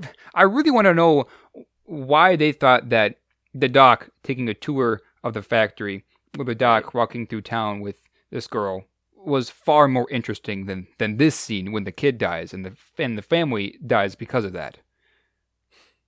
Yeah. I don't understand why. And once again, it's really annoying because they show way too many shots of all over the country, north, south, midwest. We get it. We get it. It's everywhere. And ah, and they even have like vans driving around, almost to the point where it's like that's really suspicious. Okay, that you're like, please go inside and watch at nine, and Right. uh, it's, Uh, it's yeah. really bad. It- and we finally cut back to his home, the doctor's home. That's true. Yeah. I don't know. The kids are just in their masks. We don't see the mom. We don't see anything. But it's just like, oh, oh, hey, there, there they are, again, and Right. again we, and then for whatever reason we cut back to the coroner lady, and we get to see her fate. Why do we care? Why do we need it? Why do we need the bizarre background elevator music? I don't know. I I don't get it. I And they don't even show the to my- kill. It's it's covered. I'm like, oh, why? I know. Ugh. And the- I go back to my original statement back towards the beginning of beginning of the podcast. There's absolutely no way that a commercial like this would make this big of an impact on the society. Like, there- Oh, there's no way. Th- Yeah. There there can't be. I mean, what kind of reality do you live in if if you think that this commercial of the Silver Shamrock really of only just the lab like the logo of the company being shown on screen, that's the only thing you get. Other than that, is all narration on a black background. Like there, there's no way you, you can't. You can't. You, how you can't just nobody. That's not interesting. That's not visually interesting for anyone to say. Oh, maybe I should go buy a silver shamrock uh, mask, and then I'll come back and I'll watch at nine right. because I want to know the giveaway. You know. Yeah, there's I- no okay. incentive. Right. And I get what they're going for. I com- I completely understand what they're what they're trying to metaphorically say here. It's you know this the the big thing of subliminal messages being sent over the television. I, I Right. get it. You know, I get that theme of paranoia because of TV and such. The, the problem is this is this is the worst way possible you could have done it. Right. And one of the good things that the movie Child's Play does is the Chucky character, the good guy doll, has his own cartoon TV show. Right. So we see the little kids watching a cartoon TV show, and of course they're going to want the doll. So this would have made more sense if they would have had maybe like a cartoon, or they would have seen their favorite, I don't know, kid celebrities wearing these masks. They should have done more promotion with the mask because this commercial is, like you said, it can't have that kind of effect where it's just like, Mom, Mom, please, I gotta go get it. Like, I remember commercials from when I was a kid, and they've done a lot of this, and they make it look awesome Right. not just a little black and green logo and it's just kids like this you know wearing them and Right. it really doesn't work and the only thing that does work is when okay right before that uh the doctor says he asks him why and Cochran says why do i need a reason? And i'm like yes you actually do need a reason for Yeah. the yes what why are we watching this movie then? And okay i love how he says it's a joke on the children. That's a really chilling line. Uh, that's like the only thing that works. And then we just get a massive exposition dump where he talks about the history of I, I I always thought it was pronounced Sam Hain because that's phonetically how it's spelled. Yeah. And that's how Donald Pleasence says it in the last movie. If you'll remember, Michael Myers writes it's technically pronounced Samhain. Uh, it's Celtic. He wrote that on the board. Do you remember that? Yes, I do. remember. I remember asking about that. Yeah, so now they're like, ah, that's the next movie. But the only problem is, every time he talks about this, I'm like, okay, I really want to see that movie now, actually. That sounds like a really horrifying, really good movie. Yeah. And it just makes me wish we had that movie, and this is not that movie at all. Like, he thinks he's redoing it, but it's not. It's not good at all. Right. And this is, yeah, we, of course, we get the talks of uh, you know, witchcraft stuff and uh, Festival of Samhain, and like you said, Sam Hain. And this is where the whole plan comes into play as to why exactly Cochran's doing this. Uh, for some reason, we have to pull, I'm not to let this go. For some reason, we have to pull in Stonehenge. Uh, Lord knows why, uh, because that's the most, that's probably one of the stupidest things I've, I've ever heard of and I've seen a lot of stupid things. Um, I, I just I don't understand why. Can you please explain to me why Stonehenge is in this movie? I just want to know. Well, from from what he said, that's where they used to perform um, child sacrifices. Was at Stonehenge, and there was a witch witchcraftian power, uh, a part of the Stonehenge circle that enabled them to. Uh, I don't know. I think they like actually transformed into beasts or something, or into monsters, or the children did, and they sacrificed them there to limit the children population, whatever that means, and just to be evil and sacrifice them and yada yada. That's all I know. Um, what reality does this movie live in? I really want to know. It's clear to us that Stonehenge was used to tell time, um, because we found out later that, uh, and on the equinoxes, I think it's the equinoxes, or it's the other ones. Uh, the sun aligns in such a way where Stonehenge is, looks it does something. Stonehenge, I can't remember exactly what. I know it's meant to tell time. That's that's beside the point. I, I, I, I highly doubt that it was actually used for witchcraft sacrifices and planet alignments and, and all this ridiculous stuff. I, I, I highly doubt that, and I find it very, very unbelievable that this movie would decide that, oh, yes, we have to use Stonehenge because everyone knows Stonehenge and play a movie off of that. That makes. I can't even begin to express how much sense that does not make. And I'm it hurts, Corbin. It hurts that this movie decided to bring in Stonehenge and and, and put in witchcraft and, and put in uh, planet alignments and and have to do TV TV consumerism and commercials and buying masks and, and I don't get it. I, I honestly don't I don't understand what this movie is going for, and I, I don't I don't get why it, I don't get how anybody thought this was a good idea like it doesn't make any sense to me that no one in the movie is like, hey, maybe this, uh, maybe this uh, isn't such a good idea. Maybe we can do better than this, and and somehow it, skipped past the producers and the, and the director and the, everyone. I guess it, it makes I'm so confused. I feel like I'm missing something, but I guess I'm not. I don't. I don't know. I I, I honestly don't know.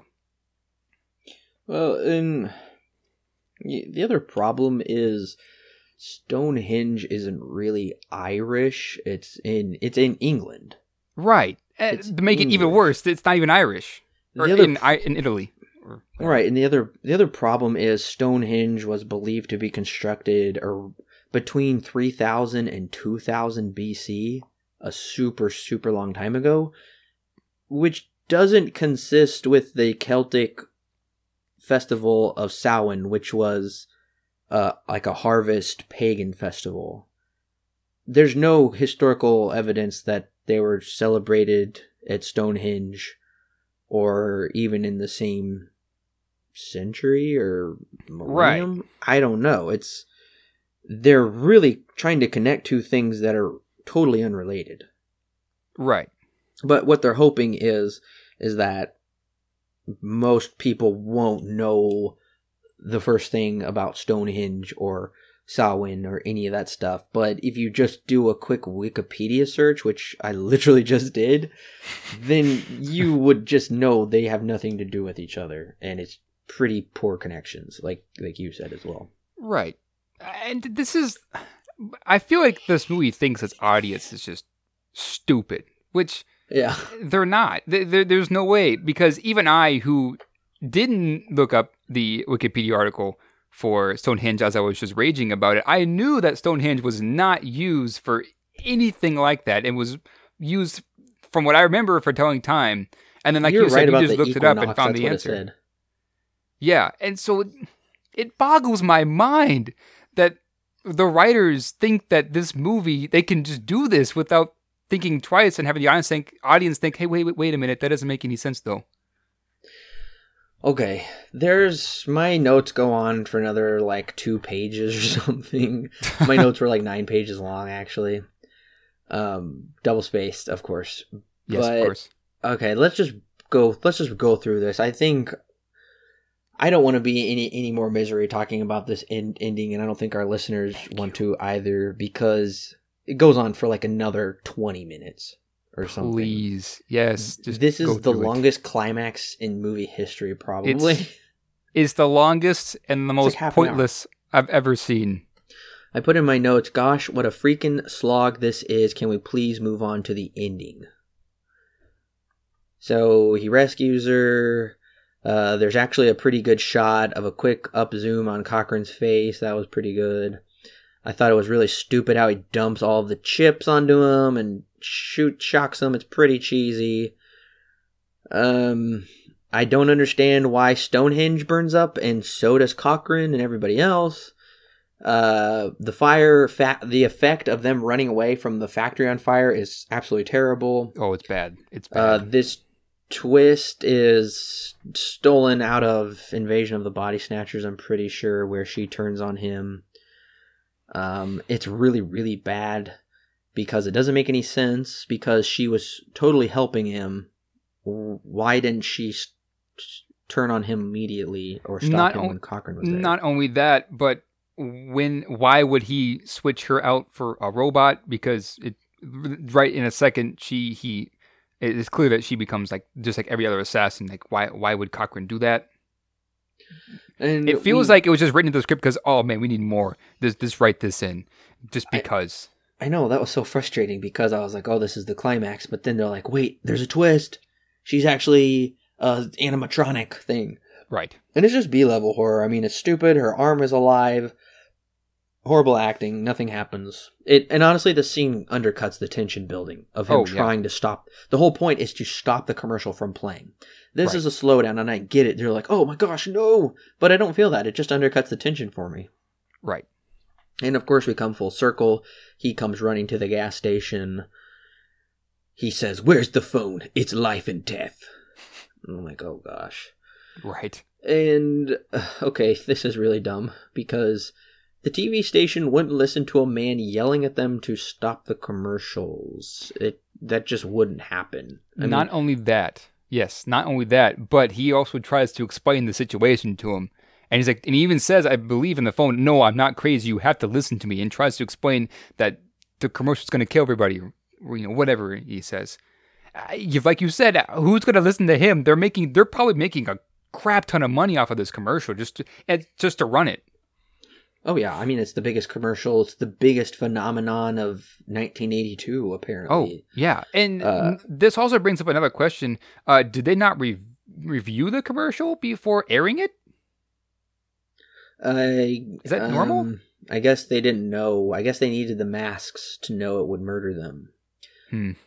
It wasn't the final commercial. The final commercial was the pumpkin where it's just like boom, boom, boom, boom, boom, boom, boom, boom, right, and then it like right. blows them up, which is really dumb. Yeah, I, that's why I'm kind of confused about it, is why didn't they just why didn't they review that? Because I mean, if it was going to be a special giveaway and then this happens, they would. I feel like that would be you know, uh, bait and switch, and uh, that's totally illegal. So guess this is really confusing because I understand at this point there really wasn't such a thing as cable TV. Different, there was okay, but there were still different television stations. There was ABC, I think NBC, and maybe CBS or something. Those were the big three Yeah, and they're all independent of each other. I don't know who he's calling that would enable them to shut off the commercials across the nation. Um, I don't see how that works, and that they actually don't do it is pretty dumb. I do think this scene is actually pretty intense because there is a child right there's children right there, and he knows his own children are at home, and Right. he knows they're about to be, I don't know, just a potential genocide of children across I don't know, I guess the United States. I don't know if it's worldwide. Probably just the US. Um it doesn't make any sense that there's this company that would be able to just shut these commercials off and it doesn't make sense they do it for just he's like, "Okay, good, you shut off the first one." Okay, good, you shut off the second one. Wait, why aren't you shutting off the third? That doesn't make any sense. right. And maybe it's kind of going to show that it's too late for the people who are, uh, who are running the TV station. But even then, why would you be wearing a mask while you're working? I don't know. Uh, honestly, though, I do think it is a great ending when he is just like, "Stop it! Stop it! Stop it!" and th- it just cuts off. Um, Yeah. I, I don't like that he kind of looks at the camera and there's some reverb of his voice, but I, I found the ending to be. Um, I love that there's no resolve. We don't know what happens, so it's pretty horrifying and chilling of an ending. Yeah, and I'll agree with that. The ending yeah. is yeah, the ending really isn't all that bad. And It's It does not make up for the rest of the movie, but No. it, it- No, I think that it ended the probably the best way it probably could have with this kind of a script. uh, yeah, I was like great ending, which is a surprise because the rest of the movie is terrible. Oh, it's so bad. I, I don't understand it. See, that's the problem with this movie is the hook is fairly interesting. Uh, the murder, the man lighting himself on fire. It's like, whoa, what are we in for here? And then it's just like they're like, we just don't care. What can we do? Um, let's just distract them with a kind of intercuts. I don't know, air quotes, sex scenes. They're not sex scenes. They're just them either lying in bed or kissing, and then they cut away Right. and let's fill in a bunch of extra crappy characters and whatnot. Um, I don't know, whatever. This movie's terrible, except for the beginning and end. The surprise, the surprisingly works. Then they're like, let's give it a really good, Right. eerie ending, and I'm like. Did you? Where did your confidence in writing just come from? And ideas come from? Right. Like, where was this for the last hour and a half? Oh, I don't know. Alan, what is your rating and recommendation for Halloween 3 Season of the Witch? This is a poor excuse of a movie. because nothing in this film works except for kind of the beginning and kind of the end. And everything else in between is either pointless, leads to nowhere, or is so poorly executed that it leaves no impact. And that's the that's the worst thing I can say about this movie is that it's utterly pointless because I get it. You have themes in there about subliminal messages on the television. You know, television ultimately is evil and consumerism and all those popular trends. You know, all those kind of mashing. I, I get it. You know that. I mean, we've talked about several times in this podcast that uh, that the that the commercial is stupid. It, it's it, it's terrible. Um, but I get what they're going for. Right? I, I understand the idea, and there are nuggets of potentially good things in this movie but potentially good things don't make a movie. What makes a movie is something that you actually do. And that's part of what this movie is afraid of is I guess being uh, it's afraid of I guess being a movie because it does things that make absolutely no sense. Like the ending with Stonehenge and witchcraft and sacrifices and all this stuff. I it- tying those two together makes absolutely no sense, and whoever decided that that was a good idea is ridiculous. And at the same time, you also have the beginning and end, which are, like I said, nuggets of potentially good stuff because you have the main character, you know, screaming into the phone, "No, stop it, stop it!" And then before we get that resolution, it cuts off, and the audience is left with, "Oh, did it stop or did it not?" We, we never get that, and that is genuinely kind of spooky. The the problem is uh, everything else in the movie before this makes it almost has no tie except for maybe the last 30 minutes to that ending. And the fact that like I said before that this movie somehow made it through so many people and everyone's just like oh it's fine. Boggles my mind. And I cannot get over the fact that this movie is as poorly written as poorly acted as it is because coming off of Halloween 1 and 2 which at the very least were decent um this is this is terrible. This is utter garbage and it's ter- and I hate to have to say that because I wanted this movie to be good because I really enjoyed the first one and I really liked the and I liked the, the second one. Um like I said before the podcast it was more like a DLC the problem is number 3 doesn't know what it's supposed to be. It, it's not a Halloween movie. It's hardly a movie in and of itself and the the problem is with Halloween 3 is that if you don't know what you are and you're trying to and you're trying something new with this franchise, you're not going to go anywhere. The ultimate goal of Halloween is to essentially have a guy running around with a knife um, on Halloween night, killing those who are essentially promiscuous. At least that's the that's the theme of the first two. This the third one has nothing to do with that and goes the complete opposite direction and has no no not only no Michael Myers in it, but there's essentially no single killer in the first place. Um, th- the movie's a mess. Th- There you can't fix this movie. anyways, I've I've ranted enough about this. Uh, I, I, the last hour and 34 minutes of us talking about this movie. If if you haven't gotten the picture yet, uh, then uh, then I don't know what to tell you. It, it, this movie's terrible. It's it's it's so bad. This is going to be a, a two out of ten. That's be me. That's me being gracious. A two out of ten. This is a terrible movie. Don't watch it. Not recommend. Wow. It's a little troubling. John and Deborah produced this movie and wanted Tommy Lee Wallace to apparently write and direct. That's troubling. Anyways, Halloween 3 is the odd man out in this series and for good reason. Putting aside its lack of connection to the first two movies, by itself, this movie is flat as its characters. During the hour and a half, little to nothing happens, so it is filled with empty dialogue and empty scenes. The premise is actually quite interesting, and in the hands of a better writer and director, they could have made this idea into a truly great horror film.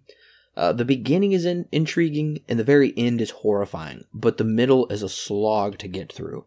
This is an easily forgettable movie and absolutely not worth the watch.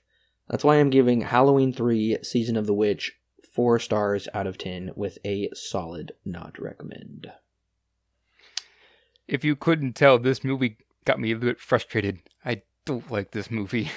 Alan hated this movie. Oh. Uh, I gave it a four out of ten because of the beginning and end. I kudos to them, and like I said, the premise is intriguing. So I don't think it's a total. In that way, it's not like a hundred percent lost cause. But I'm never going to watch this again. Same. Uh, like you said, the beginning and end are the only. I would say even the only good parts of the movie. Yeah. Um, in, in, that sense, you, you still can't save it with the beginning and the end. There, there's no way. It's not one of these movies where if you watch it up until the end and everything else is not that great, the ending will make the movie all, that, all the better. This, this is not one of those. There's no way that can't be. I mean, getting to that point is, like you said, a slog. It's it's hard. It was hard for me to get through it, and I watched this on Saturday morning. Oh yeah, I can't I can't believe I could not do that. I I watched this incredibly late at night and it was like I'm losing sleep over this and I got to get up early. right. Oh, ho ho ho.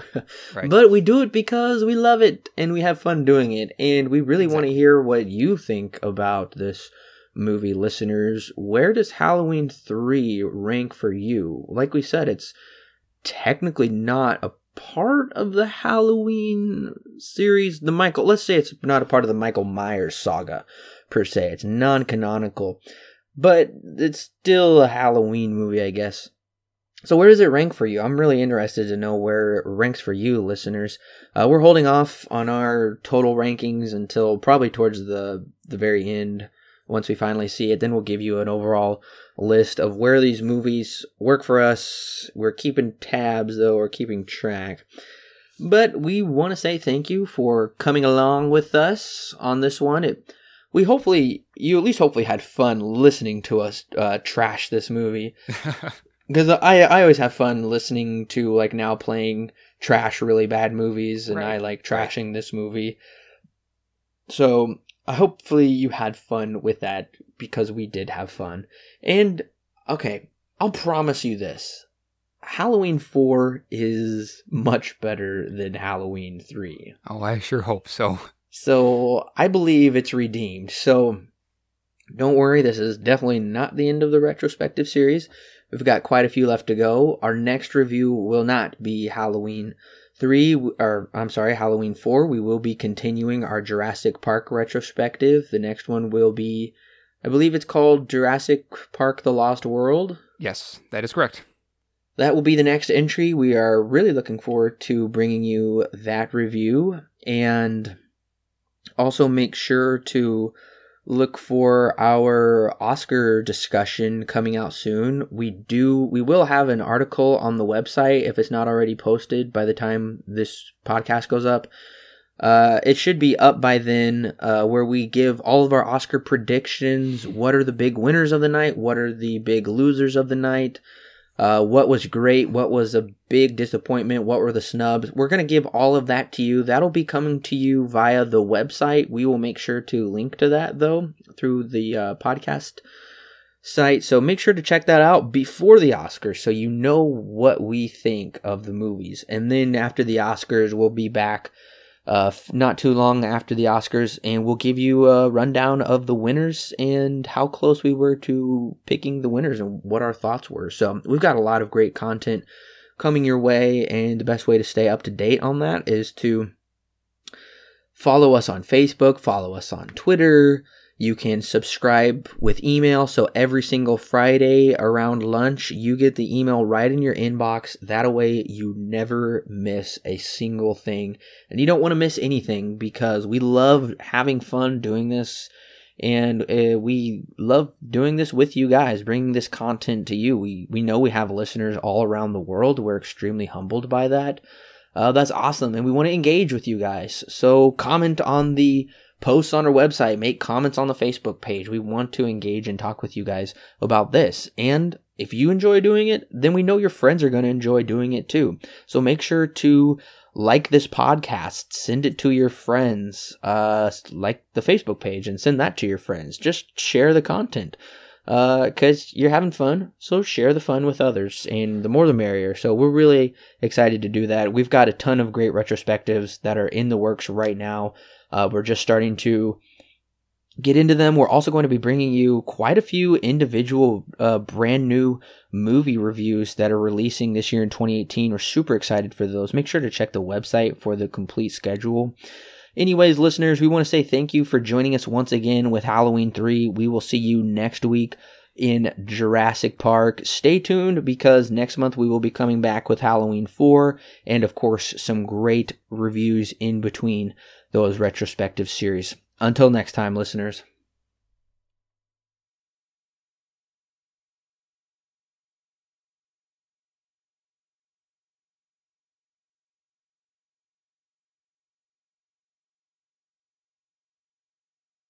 I uh I forgot to watch the trailer, so I'll, I'll put that in later in post. Oh, that's fine. Oops.